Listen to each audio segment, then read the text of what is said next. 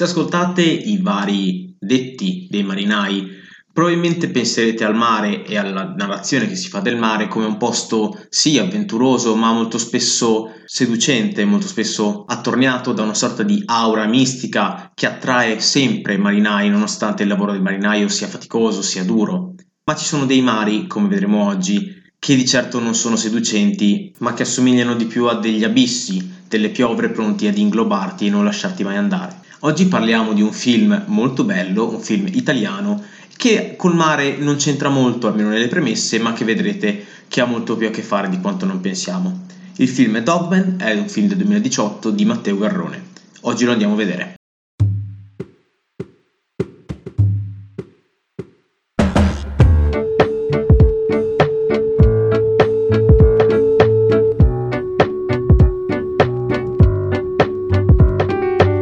Salve a tutti e bentornati in un nuovo episodio di Neolight, storie e mitologie viste sotto una luce diversa.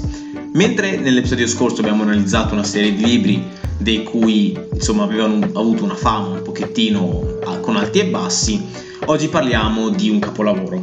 Potete dire quello che volete, probabilmente non l'avete visto perché è un film che è passato molto sotto i radar purtroppo, ma Dogman rimane un vero e proprio capolavoro è probabilmente uno dei film degli ultimi anni che più hanno dato risalto al cinema italiano nel mondo. Oggi andiamo a vedere perché.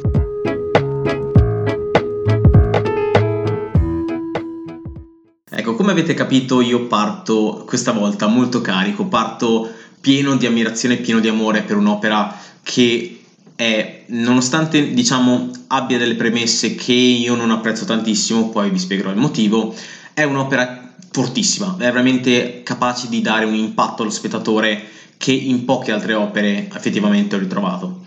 Di cosa parla? Intanto c'è un piccolo riferimento storico, infatti le premesse sono quelle di partire da un fatto storico veramente accaduto, ossia l'omicidio del Canaro, per andare a descrivere non soltanto una situazione storica, ma anche una situazione territoriale. Ora, il film si distanzia subito da quello che è eh, il fatto storico, quindi io evito addirittura di parlarne. Se volete andare a vederlo è un caso abbastanza eh, interessante, di cronaca abbastanza anche conosciuto, eh, vi invito, lo lascio diciamo alla vostra curiosità. Ora parliamo noi del film. Il film, proprio perché si distacca subito, prende una piega completamente diversa da quella che sono i fatti.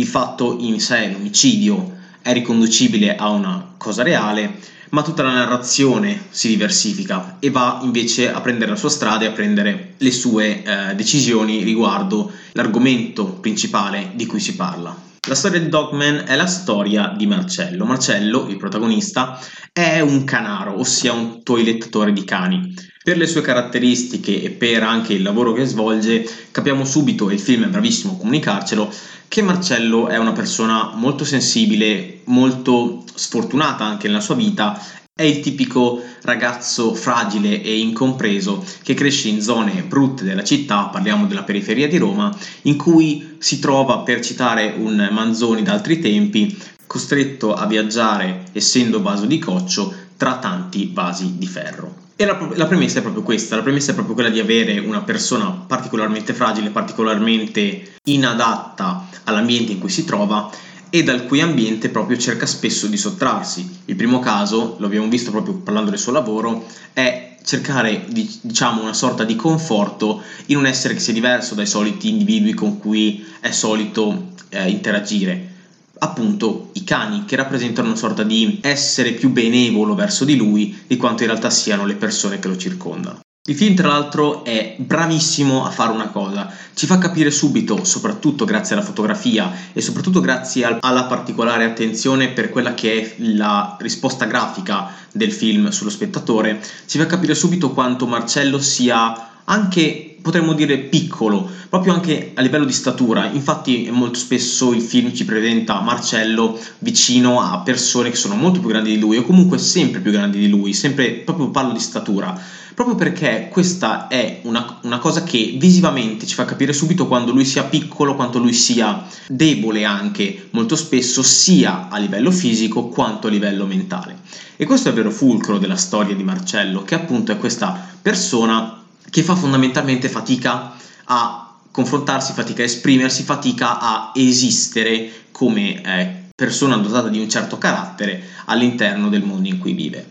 Tra l'altro, il personaggio con cui Marcello interagisce di più è proprio Simone, che è volendo il suo contraltare, perché è un pugile alto probabilmente più di due metri, è un armadio a quattro ante, come potremmo descriverlo noi, insomma è un energumeno gigantesco che visto da vicino a questa persona che è magrolina, molto piccola, molto minuta, crea un contrasto devastante che non soltanto testimonia quella che è la relazione tra di loro, ossia quella di un energumeno che fondamentalmente bullizza e molto spesso sfrutta anche Marcello, ma proprio quella che è l'ambiente, ciò che l'ambiente fa su Marcello, ossia essere l'energumeno da cui non puoi scappare, a cui non puoi ribellarti e che continua a obbligarti a fare cose. Premetto che gli eventi di cui andrò a parlare tra breve non sono propriamente spoiler free, vi consiglio di guardare i film, vi caldamente consiglio di guardare il film perché è un film memorabile e eh, che decisamente ha tantissimo da dire. Vi consiglio appunto di guardare questo film e poi magari ascoltare la recensione. Nel caso proprio non vogliate vedere questo film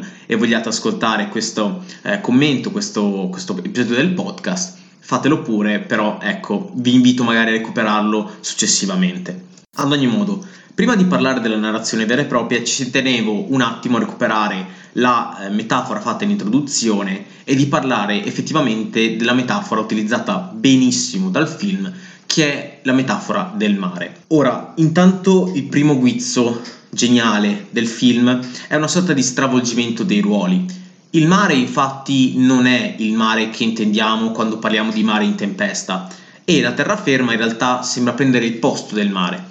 Cosa significa questo? Se avete dato un occhio alla fotografia o se avete visto il film, capite benissimo a cosa mi riferisco.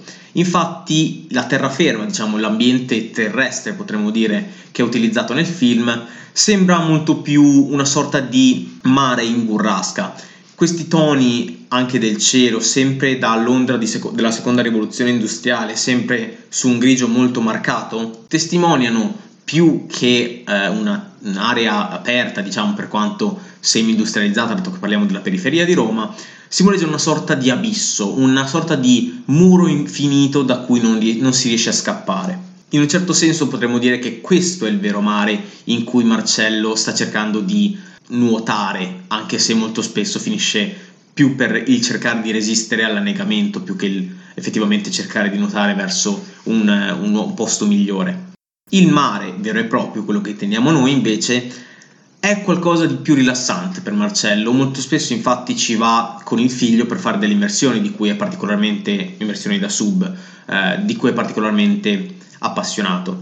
Questo ci dà una sorta di sconvolgimento dei piani. Eh, diciamo che se da una parte l'immersione dei sub comunque comporta dei rischi, comunque va alla ricerca di qualcosa di inesplorato, di, insomma, di una scoperta di un mondo nascosto, misterioso, Qui abbiamo il contrario. Marcelli sembra conoscere molto bene il mondo nascosto, sembra addirittura quasi rifugiarcisi come se cercasse una sorta di ambiente familiare, un ambiente diverso da quello che è quello in cui vive e sottolineo in cui è costretto a vivere. L'ambiente che, uti- che viene utilizzato nel film eh, per quando ci riferiamo al mare è anche solare, molto aperto, molto rilassante, dà un, veramente un respiro, respiro che poi viene tolto in tutte quelle ambientazioni che sono fuori dal mare, che sono sulla terraferma. La stessa terraferma in cui le persone normali, diciamo che non vivono la stessa situazione di Marcello, sono libere di respirare senza doversi affannare a sgambettare per stare a galla, mentre Marcello è pienamente in fase di annegamento. Parlo di annegamento proprio perché l'ambiente in cui vive Marcello è un ambiente in cui la criminalità è all'ordine del giorno. Marcello stesso è diciamo attorniato da personaggi abbastanza potremmo dire loschi, eh, sempre invischiati con faccende criminali spesso di poca importanza, ma che via via all'interno del film degenerano anche in cose molto più importanti. E questa criminalità che aleggia appunto nella periferia di Roma funge da vento tempestoso che scuote Marcello in questo mare incredibile che è la periferia, che sembra quasi una melma da cui non si può scappare questi venti appunto continuano a spingere Marcello e lo spingono un po' da una parte e un po' dall'altra. In questa tempesta Marcello rischia di annegare e molto spesso, diciamo restando nella metafora, prende delle boccate di questo mare nefasto. E questo lo porta fondamentalmente a cominciare lui stesso ad essere un criminale, Ora parliamo di crimini minori, più che altro uno spaccio di droga, ma comunque anche Marcello diciamo comincia a inserirsi in questo ambiente criminale. Lo, questo diciamo avviene prima della narrazione perché appena inizia la narrazione Marcello è già in un certo senso contaminato, ha già fatto entrare all'interno di sé quel mare criminale che lo attornia in ogni momento della sua vita. Tra l'altro faccio un piccolo appunto riguardo la fotografia perché la fotografia di questo film è incredibile, è fantastica per quanto riguarda la descrizione del degrado che con una sola immagine ti proietta davanti tutta quella che è le problematiche, quelle, quelle che sono le problematiche della periferia, ossia la lontananza dai centri nevralgici dell'economia, ma anche dai centri nevralgici della sicurezza. Non a caso, le uniche volte in cui vengono raffigurati delle forze dell'ordine, che sono in questo caso i carabinieri, vengono fondamentalmente raffigurati soltanto nel momento in cui non c'è più nulla da fare, il furto è già stato fatto, insomma, il crimine è già stato commesso.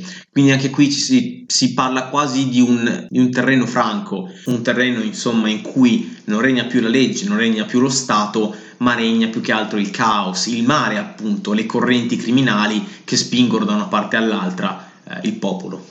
Ma come tutti i sub, anche Marcello in questo oceano ha delle bombole d'ossigeno.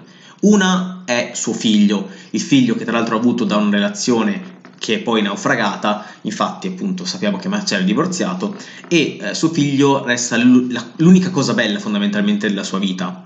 Non a caso i momenti in cui sta con suo figlio sono i migliori, sono quelli più radiosi del film, nonostante vengano pian piano condizionati dal degrado pian piano della personalità di Marcello che va via via avvicinandosi verso un ambiente criminale, quindi va via spingendosi verso l'allontanamento stesso dalla, da quella luce che rappresenta suo figlio.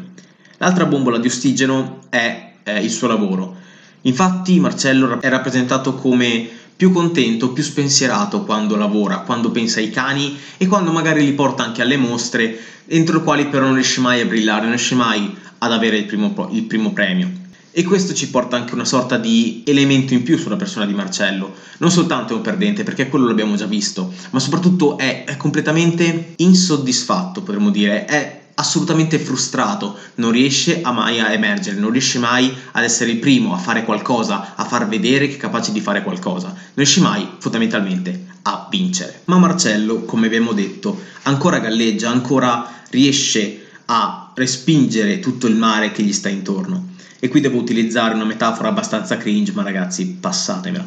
Si dice su Tumblr e siti simili che una nave, per quanto sia in balia delle onde, in balia della tempesta, scossa da parte a parte in un mare burrascoso, non può affondare fino a quando non lascia entrare un po' di acqua o abbastanza acqua al suo interno. Questo appunto sui siti orribili che ho citato prima è utilizzato come una sorta di metafora del male. Finché non si lascia entrare all'interno di sé una parte del male, questo non è capace di cambiare la persona. Teniamo a mente questa metafora perché fra poco ci servirà. Abbiamo detto prima appunto che Marcello nonostante tutto sopravvive, ma sappiamo anche che sta facendo pian piano entrare all'interno di sé dei piccoli sorsi di male, di questo mare che lo corrompe. E questo male eh, di cui vi ho parlato nel film assume proprio un'anima e un corpo. È quello di Simone. Simone è appunto il comprimario di cui abbiamo parlato prima, è un pugile, è grosso, è cattivo ed è inutilmente cattivo. Lo so che quando si parla di cose tipo la malvagità si cita sempre un saggio, però permettetemelo. Anna Arendt citava un suo, in un suo saggio un titolo importantissimo che è appunto La banalità del male. L'avrete sentito centomila volte se ascoltate i podcast di Spotify. Ad ogni modo, la banalità del male, per quanto sia un concetto semplificatorio, è anche molto interessante, soprattutto in questa vicenda. Simone fondamentalmente è il male banale, è una persona che è rozza, ignorante e stupidamente malvagia, nel senso che non ha motivo per essere malvagia. Lo è e basta. È, lo è per egocentrismo, potremmo dire, lo è per una sorta di estremo narcisismo e, diciamo, spinto dai motivi più inutili, è malvagio e in questo film incarna fondamentalmente la malvagità, l'essere cattivo, il volere senza rispettare assolutamente gli altri. Diciamo semplicemente il contrapporsi a quello che è il modello di uomo che sa stare in una società. Tra l'altro Simone, oltre a rappresentare il male effettivo, quello che ah, è ignorante appunto e eh, colpisce senza farsi il minimo riguardo per chi ci rimette, per chi perde anche delle parti preziose della propria vita, come per Marcello il rischio di perdere appunto il proprio figlio, Oltre a questo c'è anche un'altra parte che è molto italiana, se vogliamo dirla in questo modo, ossia il fatto che nessuno ha la voglia e il coraggio di schierarsi contro questo male. Non a caso, quando avviene il vero episodio che fa muovere il film, ossia Marcello che fondamentalmente viene arrestato a, colpa, a causa di Simone che lo sfrutta diciamo per compiere un reato, un furto, anche qui per quanto Marcello sia eh, incavolato con Simone, per quanto anche le, le persone del paese eh, vogliano appunto eh, che Simone venga condannato, anche perché fondamentalmente è un combinaguai, uno che rompe le scatole a tutti, uno che dà fastidio a tutti, Marcello non lo condanna. Come non lo condannano nemmeno gli altri, perché schierarsi contro il male è sempre schierarsi contro il male non è soltanto lasciarlo passare, perché quello è la normalità, è proprio lo schierarsi che ci fa paura, che ci spaventa, per cui non abbiamo abbastanza coraggio molte volte. E quindi cosa succede? Marcello, che ovviamente è il più codardo degli stupidi, potremmo dire, è ancora meno avvezzo al, al condannare questo male e quindi per, diciamo, viene incolpato per il reato commesso e eh, viene portato in carcere per un periodo di tempo che se non sbaglio era di un anno. Ad ogni modo quando esce appunto cerca di eh, se non altro andare da Simone e farsi dare la sua parte anche per aver subito eh, tutto quel danno che è stato appunto la detenzione per un anno e, e passa di carcere. Ecco. Diciamo che succedono cose, i due litigano perché ovviamente Simone, nonostante Marcello abbia ragione e abbia anche subito per lui, non ha alcuna intenzione di eh, consegnargli il denaro, c'è uno scontro tra di loro, c'è un conflitto diciamo che nasce e una sorta anche poi di, di pace raggiunta tra i due. L'unica cosa che Simone non sa però è che Marcello invece sta proprio cercando il modo per ribellarsi, per ribellarsi a lui e per vendicarsi del torto subito. E anche qui possiamo vedere come Marcello, che prima era stato sempre comunque passivo anche nel suo comportamento criminale, qui comincia a bere un po' di questo mare nocivo, mare criminale, per prendere il coraggio di scagliarsi contro colui che tanto l'ha fatto soffrire.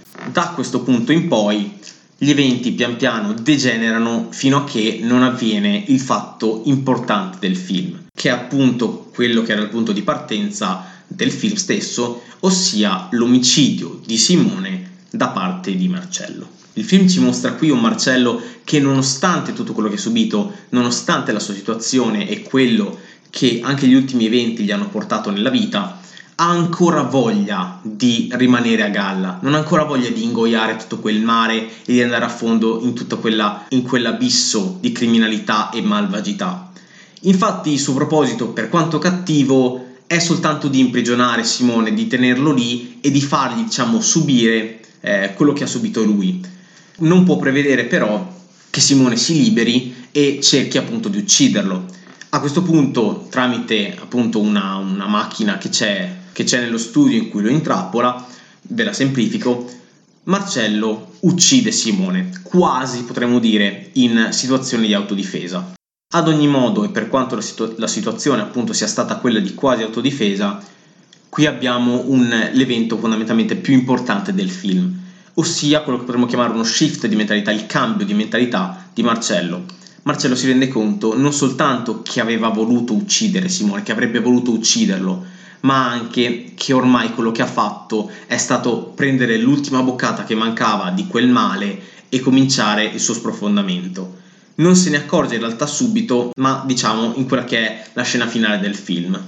L'ultimo, l'ultimo tratto del film, che è probabilmente il tratto più bello del film stesso e eh, davvero coraggiosissimo nello spiegare gli ultimi tratti della mentalità di Marcello e il suo ultimo, diciamo, sprofondamento fino a toccare, diciamo, il fondo dell'abisso del male cui Marcello appunto si è sempre trovato, è di una bellezza davvero unica. Quello che succede, e questo ragazzi è uno spoiler, è che Marcello dopo aver ucciso eh, Simone cerca di seppellirlo, almeno a livello ideologico, nel senso si arma per seppellirlo, ma poi invece ha un cambio di idea, se lo carica a spalle, vede delle persone in lontananza che stanno giocando a calcetto, cerca di raggiungerle col cadavere di, uh, di Simone in spalla, che tra l'altro è anche la locandina del film, cerca di caricarsi, se lo carica in spalle appunto e cerca di andare verso di loro per far vedere che lui ha ucciso Simone. Perché questa cosa? Ovviamente quello che vi dicevo prima sul fatto che Marcello non aveva mai vinto è sintomatico della cosa. È ovvio che Marcello sente di aver vinto una piccola battaglia personale, sente di essersi libellato, sente di aver vinto contro quel male che lo attanagliava. Quello che non ha capito è che il film in modo tanto magistrale quanto crudo e freddo ci mette davanti è che per quanto lui abbia vinto la sua piccola battaglia personale, l'ha fatta ricorrendo a tutto quel sistema sbagliato di valori che esiste attorno a lui. Ha fondamentalmente fatto entrare dentro di sé tutto quel male che gli stava attorno e ha permesso a questo male di, ingro- di inghiottirlo e di farlo sprofondare nell'abisso, portandosi dietro anche il trofeo simbolico della carcassa di Simone. Questo è l'ultimo e più grande guizzo del film, che ancora una volta torna a riferirsi al mare. Marcello infatti non soltanto urla e cerca in qualsiasi modo di farsi sentire, ma le sue urla non sono udite. È come appunto se, tornando alla metafora del mare, se fosse talmente tanto in profondità che nemmeno il suono riuscisse più a propagarsi.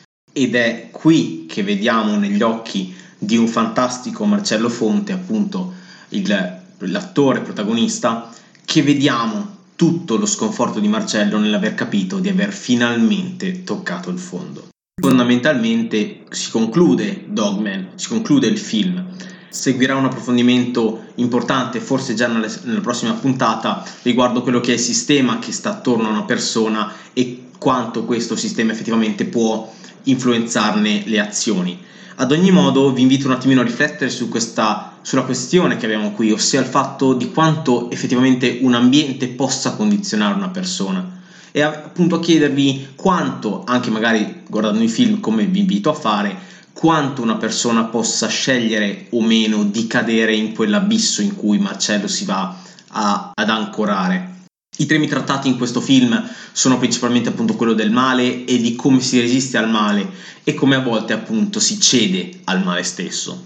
È ovvio che qui si parla soprattutto anche di un ambiente periferico che viene tra l'altro mostrato con una crudezza non comune in questo film. È coraggiosissimo questo film e sa mostrare tutta una serie di ambienti molto riconducibili agli ambienti italiani, molto spesso anche con cosche mafiose all'interno, e che esprime perfettamente quella che è la difficoltà di vivere in questi luoghi cercando di essere una persona onesta. Come vi ho detto prima, io sono un amante di questo film, io ho adorato questo film perché la capacità che ha di raccontare questa storia è potentissima. Questo è un racconto che vi entra in testa e non ve lo cavate più, proprio perché la capacità di raccontare, la capacità soprattutto di sfruttare tutto il reparto che è appunto a disposizione di un regista è fantastico perché abbiamo soprattutto una narrazione che è importantissima e che è scritta davvero molto bene. Abbiamo una fotografia che è sempre sul pezzo e sempre capace di descriverci con una sola immagine tutto quello che sta accadendo e tutta la storia che sta dietro alle singole, alle singole istantanee.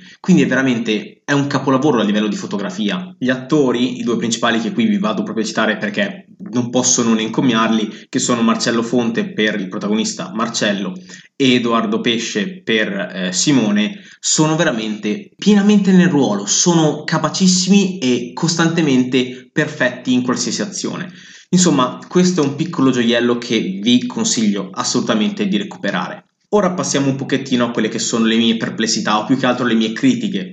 Le critiche sono volte semplicemente a livello ideologico. Quello che voglio criticare, che a me non è pi- particolarmente piaciuto, ma che ho comunque accettato, è il fatto di avere una, una visione molto monolitica del male, molto, molto bilaterale del bene e del male, che sono visti molto spesso come due monoliti eh, che non possono contaminarsi o che se si contaminano molto spesso tendono a essere due forze che tirano una parte dall'altra finché una delle due non vince. Ora, mh, qui ci sta anche questo discorso dell'appunto bilateralità estrema perché qui effettivamente siamo in un discorso molto, molto civile, potremmo dire, in cui effettivamente il diventare malvagio per Marcello non ha un peso soltanto simbolico, soltanto morale, ma anche effettivo perché tramite appunto questo male, questo essere suo diventato malvagio, essere diventato anche un omicida, lo porta sicuramente a perdere il suo lavoro e suo figlio, che come abbiamo detto prima sono le sue uniche bombole d'ossigeno in quel mondo in cui lui è costretto a vivere.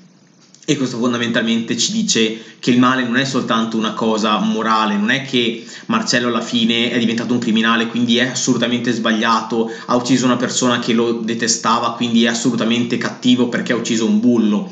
Non è questo il giudizio che ci dà. Più che altro è che Marcello è sprofondato in quel sistema in cui il suo essere, il suo, la sua sensibilità lo portava sempre a cercare di resistere. Questo diciamo è più una sorta di storia di come i muri crollino quando sono sopraffatti dalle, da un assedio costante di quelle che sono le influenze cattive esterne. Ma appunto non vuole per forza dare un giudizio morale appunto parlando di bene e male. Un'altra piccola critica che però assolutamente non inficia nel, con il valore del film è il fatto che la, la, provincia è rappresentata in modo un pochino semplicistico. È vero che è rappresentata una provincia sicuramente piena di criminalità, sicuramente deva- devastata anche da questa criminalità, ma d'altro canto non si cerca mai di andare a vedere invece le situazioni problematiche che portano a questa criminalità, anche perché il film non vuole farlo e non è assolutamente questo l'intento del film. L'intento del film è raccontare una storia e ci riesce benissimo. Eh, comunque, insomma, mi, mi, mi, piaceva appunto portarvi comunque questa piccola critica che si può muovere, ossia il fatto che la visione stessa della, della provincia sia un pochettino monolitica, appunto basata semplicemente su questa situazione di base in cui ci sia soltanto criminalità e non si veda praticamente mai uno spiraglio di luce se non nelle piccole cose quotidiane che abbiamo visto in Marcello, appunto il figlio e il lavoro. Ma a parte questo, che sono, a parte queste che sono due critiche piccole che si possono fare appunto all'iniziativa, all'idea del film, alla progettazione, alla scrittura, tutto il resto è fatto a livello magistrale. Nonostante sia un film italiano, che tanto si dice del cinema italiano, veramente riesce tantissimo ad essere efficace e a raccontare una storia veramente veramente interessante che può far riflettere. L'ultima puntata non ho dato i voti ai film proprio perché parlavamo più che altro di una saga di libri, questa volta mi sento di dare un mio piccolo voto personale, ripeto, è molto personale. Se eh, non siete d'accordo, se avete eh, delle motivazioni per cui secondo voi questo film è migliore o peggiore del mio voto, migliore non lo so perché il, mio, il voto che sto per dare è abbastanza alto, però se avete delle, delle critiche da fare al mio metodo di giudizio, insomma scrivetemele sotto perché comunque mi fa molto piacere di parlare di un film di cui ho molto poco potuto parlare, anche perché purtroppo sono davvero poche le persone che conosco che hanno avuto la possibilità di guardare questo film. Insomma, smettiamo di rompere i coglioni, diamo questo voto al film, per me è un 9 un pochettino tirato magari ma secondo me è un 9 anche un pochino di incoraggiamento perché questo film è un colpo al cuore, è un pugno nello stomaco per quanto sia capace di stimolarti emozioni, per quanto magari non sia un 9 convinto, magari fu- sia più un 8,5 che un 9, per la capacità eh, di mandarti subito con un'immagine tutto il sistema di valori che c'è attorno, secondo me eh, io posso arrivare anche a dargli un 9. Ecco. Matteo Verone è stato bravissimo in tutto, gli attori sono molto bravi, non me l'aspettavo nemmeno io quando l'ho visto, ho detto questa è una cosa italiana, come? Nel senso si capisce che è una cosa italiana perché comunque si riferisce ad ambienti che un italiano molto spesso capisce. Magari io non ci vivo dentro a quel tipo di periferia, ma è ovvio che quando si parla di una periferia un pochino mafiosa, ecco, un pochino invischiata in ambienti criminali, l'idea che eh, mi sovviene è molto simile a quella rappresentata nel film. Ad ogni modo, pur essendo un film italiano, non ha nulla da invidiare a un film di Hollywood e addirittura potrebbe e dovrebbe fare scuola a alcuni di, uh, di quei film. Ad ogni modo vi lascio un, nelle note dell'episodio un link che vi porta a un articolo molto bello che è una sorta di recensione di Giona Nazzaro eh, intitolato L'ultimo uomo sulla Terra che eh, se volete approfondire il tema di Dogman è appunto molto interessante. Commento finale sul film questo è un film che parla del male, che parla di quanto un ambiente può essere malvagio e di persone che in ogni modo cercano di sopravvivere. Questo era Dogman ed era un film della Madonna. Vi prego, recuperatevelo.